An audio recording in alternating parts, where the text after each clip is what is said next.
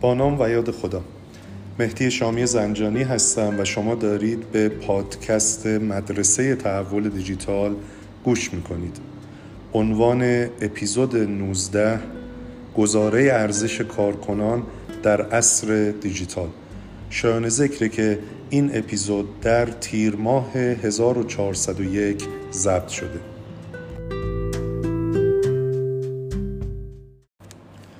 این روزها جذب و نگهداشت کارکنان یکی از چالش برانگیزترین و شاید چالش برانگیزترین موضوعی است که سازمان ها در دنیا و به ویژه در کشورمون با اون روبرو هستند.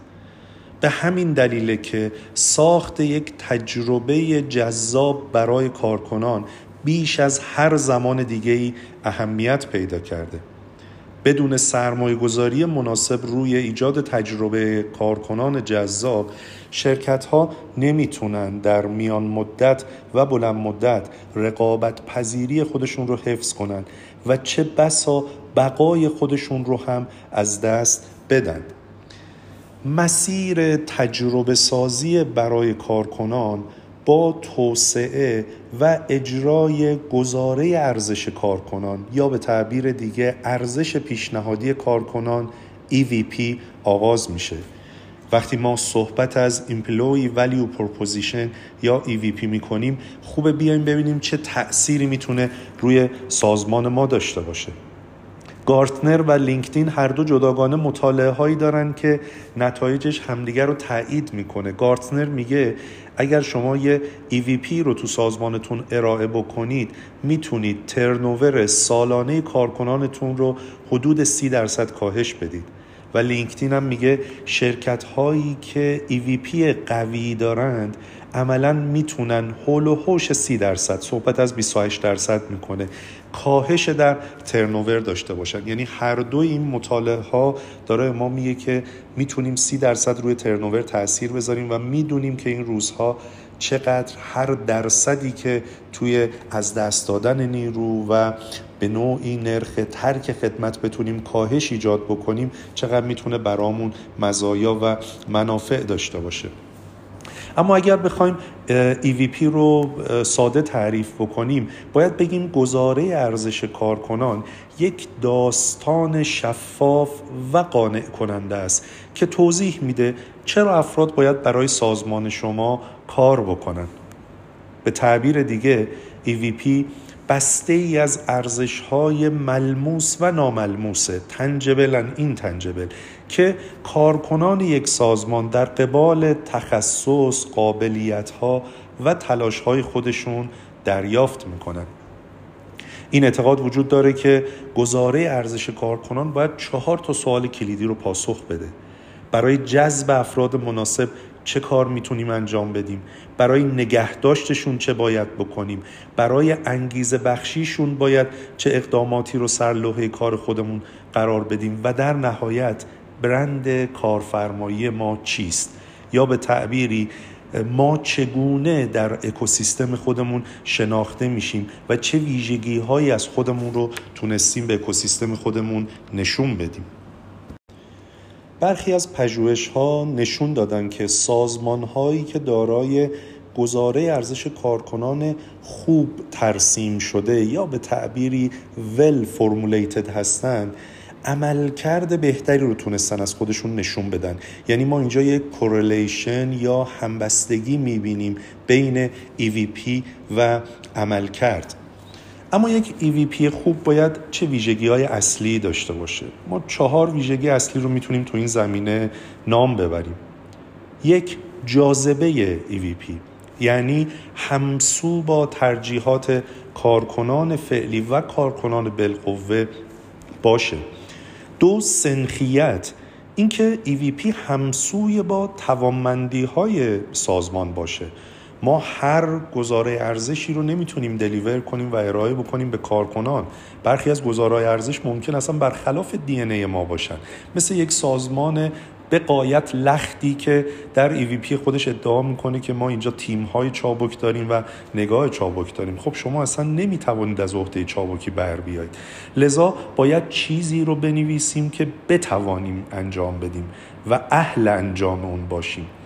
ویژگی سوم مرتبط بودنه. EVP باید مرتبط با اسناد بالا دستی توی سازمان و به ویژه منطبق و همراستا با استراتژی های سازمان باشه. اینها نباید با هم زاویه داشته باشند و نهایتا شاید یکی از مهمترین ویژگی های EVP تمایزه اگر EVP همه شرکت های مطرح توی یک صنعتی شبیه هم باشه خب مزیتی ایجاد نمی‌کنه. ما باید EVP داشته باشیم که بتونه ما رو از بقیه جدا بکنه و یک ارزش منحصر به فرد رو برای ما ایجاد کنه.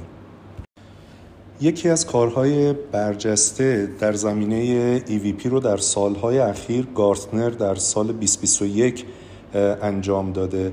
و آخرین version از مدل خودش رو که پنج بعد اصلی رو در بر می‌گیره معرفی کرده.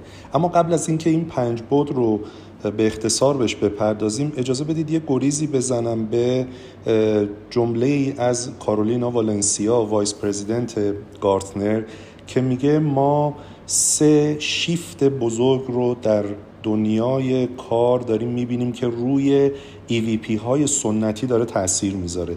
و جالب واژه traditional EVP رو استفاده می‌کنه و معنیش اینه که ما امروز در دوره دیگه ای زندگی می‌کنیم و نیاز به مدرن EVP یا EVP های خدمت شما عرض بکنم متناسب با این روزهامون داریم.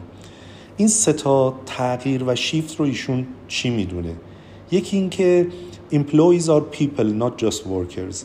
اینکه کارکنان ما باید نگاهی که بهشون داشته باشیم یک نگاه انسانی باشه نه به عنوان یک کارگر یا کارمند صرف.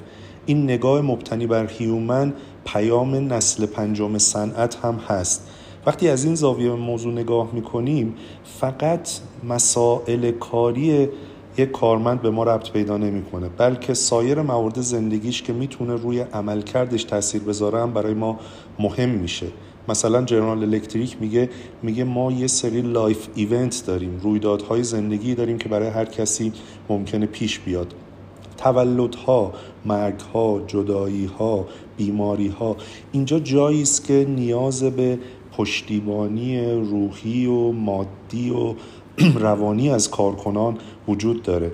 و ما اینجا وارد میشیم چون نگاهمون اینه که فقط مسائل کاری به ما ربط نداره. یا در دوران کرونا بعضی از شرکت ها برای کارکنانشون که فرزند کوچک داشتن این امکان رو فراهم می‌کردن که داخل منزلشون دوربینی بذارن که بتونن به صورت live و زنده خونه رو ببینن تا با آرامش بیشتری کار کنن. خب وقتی این کار رو ما نگاه می‌کنیم نمی‌تونیم از زاویه employee و پارادایم employee بهش نگاه کنیم. این طبیعتا اون نگاه انسانی است. البته این نگاه انسانی قراره برای سازمان ها به ارزش کسب و کار تبدیل بشه. یعنی این رو انجام میدن از این جهت که بتوانن کارکنان انگیج تر دلبسته تر و از اون طرف کارکنان بهرهورتر و پروداکتیوتری رو داشته باشند. همه اینها طبیعتا دست بده است که بستانی هم داره و اون بستان انتظاری است که ما از کارکنان داریم که اونها هم هوای ما رو داشته باشن و توی شاید زمانی که حتی در محل فیزیکی کار هم نیستن بتونن به کارشون تا اندازه فکر بکنن و مسائل کاریشون رو هم در نظر بگیرن. شیفت دوم و اون تغییر بزرگ دوم اینه که میگه work is a subset of life not separate from it. اینکه کار یک جزئی از زندگیه بلکه یک موضوع جدایی از اون نیست. بحثی که شاید سالهاست من با دوستان منابع انسانیمون دارم اینکه این تعبیر تعادل کار و زندگی رو به کار می‌برن به نوعی دارن کار رو در مقابل زندگی قرار میدن. در صورتی که به نظر می‌رسه که ما یک زندگی داریم life is life این زندگی حالا طبیعتا بخش های مختلفی داره. ما داخل این زندگی داریم به جهت شخصی به جهت روابطمون به جهت اجتماعی و به جهت حرفه‌ای زمان می‌ذاریم و رشد می‌کنیم. پس مسئله توازن در زندگی است تعادل در زندگی است و ما نمی‌خوایم مفهوم کار رو دیگه نقطه مقابل زندگی ببینیم چون این بخش مهمی از زمانی است که ما روی این زمین داریم صرفش می‌کنیم و شاید شایسته باشه که با نگاه بهتری بهش نگاه بکنیم. و سومین شیفتی که اعلام می‌کنه میگه value comes through feeling not just features. اینکه ارزش در دنیای امروز از فیچرها و اون خدمت شما عرض بکنم موارد و بسته ها و کارها و اقداماتی که ما داریم انجام میدیم به وجود نمیاد بلکه از احساس ناشی از اونها. به عبارتی به دست میاد. یعنی چی؟ ما خیلی وقتا تو سازمان ها میگیم خب ما پاداش رو که دادیم فلان کار رو که کردیم فلان ویلای مثلا شمال رو هم که تخصیص دادیم. اما این نمی‌تونه به تنهایی کافی باشه. زمانی می‌تونه ارزش ایجاد کنه که این کارها اموشن مناسبی رو توی کارکنان ایجاد کرده باشه. پس ما زمانی می‌تونیم مطمئن بشیم که اوضاع درسته که بدونیم که اونها چی حس می‌کنن چی میاندیشن و در ذهن و قلبشون چی داره میگذره. لذا کانون توجه این روزها بیشتر از اینکه روی offering ها باشه روی feeling ه. و ما یکی از مهمترین تفاوت هایی که بین پروژه های تجربه کارکنان با پروژه های دیگه قائلیم حتی با پروژه های مثل پروژه های نگرش سنجی اینه که توی قسمت تجربه کارکنان اینجا به غایت بر روی feeling یا عواطف و احساسات متمرکزه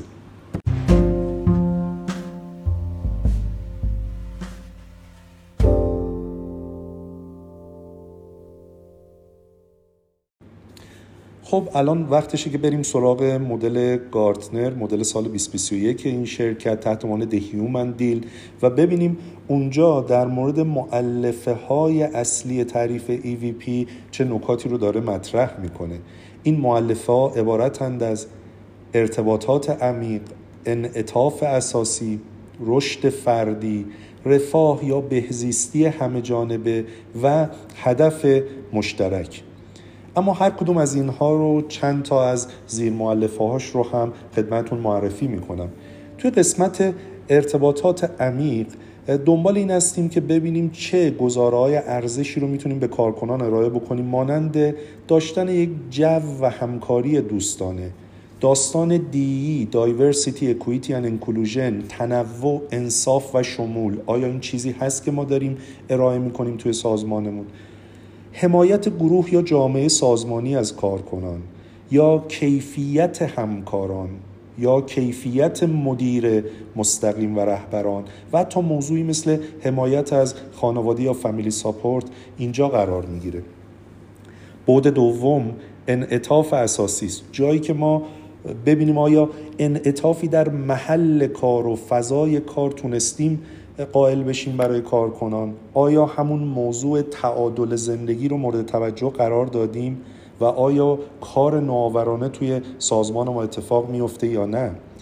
توی مباحث مربوط به رشد فردی به عنوان سومین معلفه ما توسعه حرفه‌ای رو داریم و توسعه فردی رو داریم. این روزا میگن علاوه بر توسعه حرفه‌ای باید فرد هم توی سازمان به عنوان یک هیومن و به عنوان یک انسان رشد بکنه. و چقدر شغلش با علایقش هم راستاست و چقدر توی شغلش فرصت پیشرفت داره و البته آیا این فرصت های پیشرفت برای همه عادلانه هستند یا نه؟ بود بعدی رفاه یا بهزیستی همه جانب است. داستان جبران خدمات که به حال موضوع بسیار مهمی است مباحث مربوط به قدردانی و به حساب آوردن مزایای حوزه سلامت بازنشستگی و البته ثبات سازمانی مواردی است که در این بود می گنجه و در معلفه هدف مشترک ما اونجا معنای کار رو داریم. آیا این کار برای من معنایی داره و من باش ارتباط می‌گیرم. آیا به مسئولیت اجتماعی توی سازمان داره توجه میشه مسئولیت های محیط زیستی مورد توجه است یا نه و بحث اخلاق هم مورد دیگه است که اینجا قرار می‌گیره. نکته مهمی که باید بهش توجه بکنیم اینه که EVP از کشوری به کشور دیگه از صنعتی به صنعت دیگه و از سازمانی به سازمان دیگه می‌تونه متفاوت باشه. حتی موارد جمعیت شناختی هم روی این موضوع تأثیر گذاره. مثلا افرادی که توی نسل ایگرگ و زد هستن حتما انتظارات و ارزش های متفاوتی رو از سازمان طلب می‌کنن نسبت به نسل X این موضوع در مورد کسانی که سوابق کاری متفاوت و خدمت شما عرض بکنم جنسیت متفاوتی هم دارند صادقه. لذا باید توجه بکنیم که تو طراحی EVP موارد مد نظر قرار بگیره.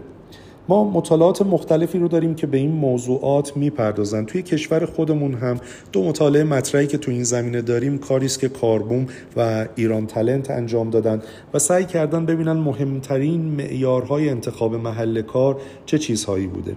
و البته نکته جالب اینه که تو هر دو مطالعه سه تا عامل بالاتر قرار گرفته. یکی از اینها داستان میزان دریافتی افراد هست. دیگری بحث امنیت شغلی و سومی داستان فرصت ارتقا و اون کریر و مسیر شغلی فرد قرار می‌گیره که معید هم هستن. این دوتا مطالعه. اما اگر بیایم تو سطح بین المللی و با لنز گزاره های ارزش مورد نظر استعدادهای دیجیتال نگاه بکنیم یعنی به طور خاص اون کامیونیتی دیجیتال تلنت ها رو ببینیم BCG تو 2021 این مطالعه رو انجام داده و بعد میاد ستای بالا رو تو گزاره های ارزش کارکنان این موارد می‌دونه. اولین داستان داستان توازن کار و تعادل کار هست. همون چیزی که قرار شد نامش رو نگیم تعادل بین کار و زندگی. دومی فرصت های رشد و یادگیری و آموزشی که توی اون کار وجود داره. و سومی اینکه چقدر اون کار می‌تونه فرصت توسعه مسیر کارراه شغلی رو برای فرد فراهم بکنه که البته طبیعی است اگر توی این لیست مثلا بحث compensation رفته تو رتبه پنجم قرار گرفته این همون موردی است که از یک منطقه جغرافیایی به جای دیگه و البته با سطوح رفاه اقتصادی متفاوت می‌تونه این علمان ها رو متفاوت بکنه. در این بخش از بحث اگر بخوایم یک نمونه از EVP شرکت های بین المللی رو در موردش صحبت بکنیم خوب اشاره داشته باشیم به بخشهایی از گزاره ارزش کارکنان شرکت شل که در چهار دسته اینها رو قرار میده. توی یکی از این دسته ها صحبت از دیسکاور می‌کنه. بعد میگه که شما می‌تونید توی شرکت ما یادگیریتون رو دنبال بکنید. توی شل چیزی تکراری نیست و شما هر روز می‌تونید با موارد جدیدی آشنا بشید. اینکه رهبران ما دارن رهبران جدیدی رو به عبارتی توسعه میدن و پرورش میدن و اینکه شما می‌تونید اینجا کارراه شغلی خودتون رو شکل بدید و دنبال بکنید از مواردی که ذیل این مؤلفه discover قرار می‌گیره. مؤلفه بعدیش together هست. جایی که میگه تنوع و diversity ما رو داره قوی تر می‌کنه. و اینکه شما اگه داخل شل بیاید می‌تونید با best minds کار کنید. اینجا می‌تونید با خلاصه استعدادها و مغزهای برتر کار بکنید. و اینکه اینجا safety شما و ایمنی شما برای ما اهمیت داره به عنوان ابعاد این معلفه دوم هست. معلفه بعدی کانکتده میگه شما می‌تونید به سر تا سر شرکت و افرادی که تو این شرکت بزرگ کار می‌کنن دسترسی داشته باشید و می‌تونید به ما کمک بدید که بازی صنعت انرژی رو تغییر بدیم و اینکه ایده های شما تو سر تا سر شرکت دیده میشه و شنیده میشه.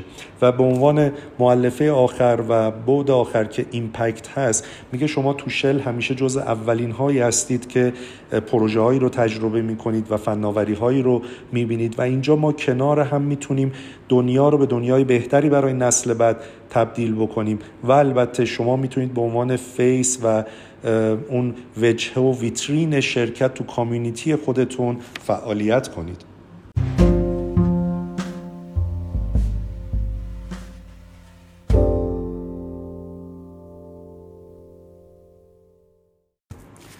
در بخش پایانی این اپیزود زمانش که در مورد این صحبت بکنیم که اصر دیجیتال یا به تعبیر دیگه نسل چهارم و پنجم صنعت چگونه می‌تونه EVP رو متاثر بکنه؟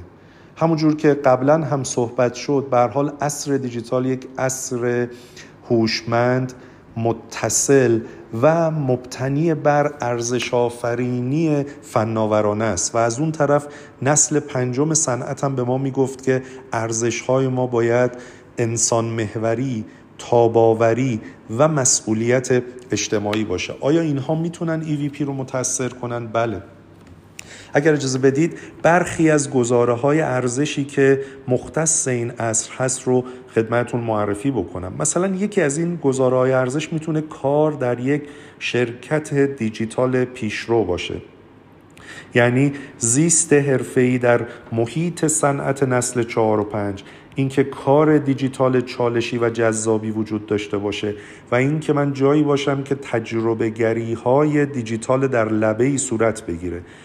اگر من توی سازمانی باشم که این سازمان داره پروژه های جدیدی رو تو حوزه دیجیتال پیش می‌بره این فرصت رو خواهم داشت که زودتر از مابقی افرادی که هم قطاران من هستن و تو سازمان های دیگه کار می‌کنن در مورد اون موضوع بتونم به بینشی برسم و تجربه‌ای برسم که حتما زی قیمت خواهد بود.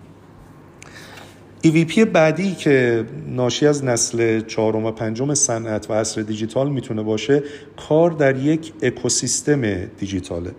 طبیعتا سازمان هایی که حول خودشون یک اکوسیستم رو شکل دادن افراد این فرصت رو پیدا می‌کنن تا با صنایع مختلف و بازیگران متنوعی کار بکنن.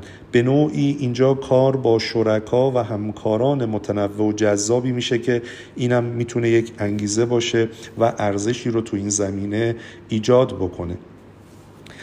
مورد سوم و گزاره ارزش سوم ناشی از این فضا می‌تونه مدل کار هیبریدی باشه که این روزها بسیار اهمیت پیدا کرده. اینکه ما یک تلفیقی از کار در دفتر و از راه دور رو داشته باشیم و عملا با سیستم های کار دیجیتال اون بتونیم از این موضوع پشتیبانی کنیم و از این طریق بتونیم تاباوری خودمون رو افزایش بدیم. گزاره ارزش بعدی توسعه مداوم مهارت های دیجیتال هست در این عصر. یعنی باز هم اگر سازمان این پیام رو بتونه بده که ما در این عصر روی upskill و reskill شما در عصر دیجیتال سرمایه گذاری می‌کنیم این خودش می‌تونه case جذابی باشه و این برنامه های ارتقاء مهارت یا باز مهارت آموزی می‌تونه ارزش خودش رو ایجاد بکنه. و آخرین موردی که در این قسمت مثال بزنیم به عنوان نمونه و ازش بگذریم بحث مسئولیت اجتماعی دیجیتاله. خیلی از سازمان های ما که امروز وارد دنیای تحول دیجیتال شدن کار مسئولیت اجتماعی انجام میدن اما لزوما این مسئولیت اجتماعی دیجیتال نیست. یعنی نیومدن ببینن که چگونه می‌تونن با دیجیتال برای جامعه و محیط زیست خودشون ارزش ایجاد بکنن. قطعا یک شرکت دیجیتال نباید نحوه مسئولیت اجتماعی و انجامش معادل و شبیه یک شرکت غیر دیجیتال باشه. اگر این اتفاق ها بیفته اون وقت می‌تونیم امیدوار باشیم که به ویژه نسل های جوانتر ایگرگ و زد این موارد بیشتر به چششون بیاد و احتمال اینکه استعدادها سازمان ما رو برای کار کردن انتخاب بکنن افزایش پیدا کنه.